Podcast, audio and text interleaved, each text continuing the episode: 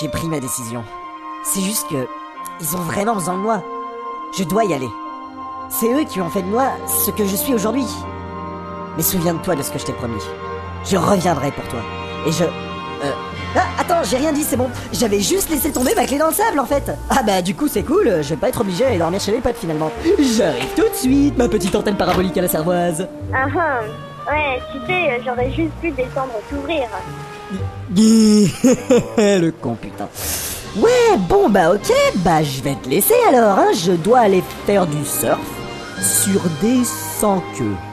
Voilà, voilà. Bisous. Hein? euh, Dora? Allô? Allô? Je suis le roi du monde!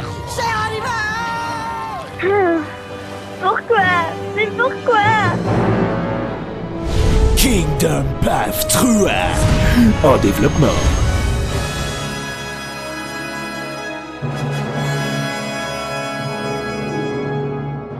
Euh, Istune?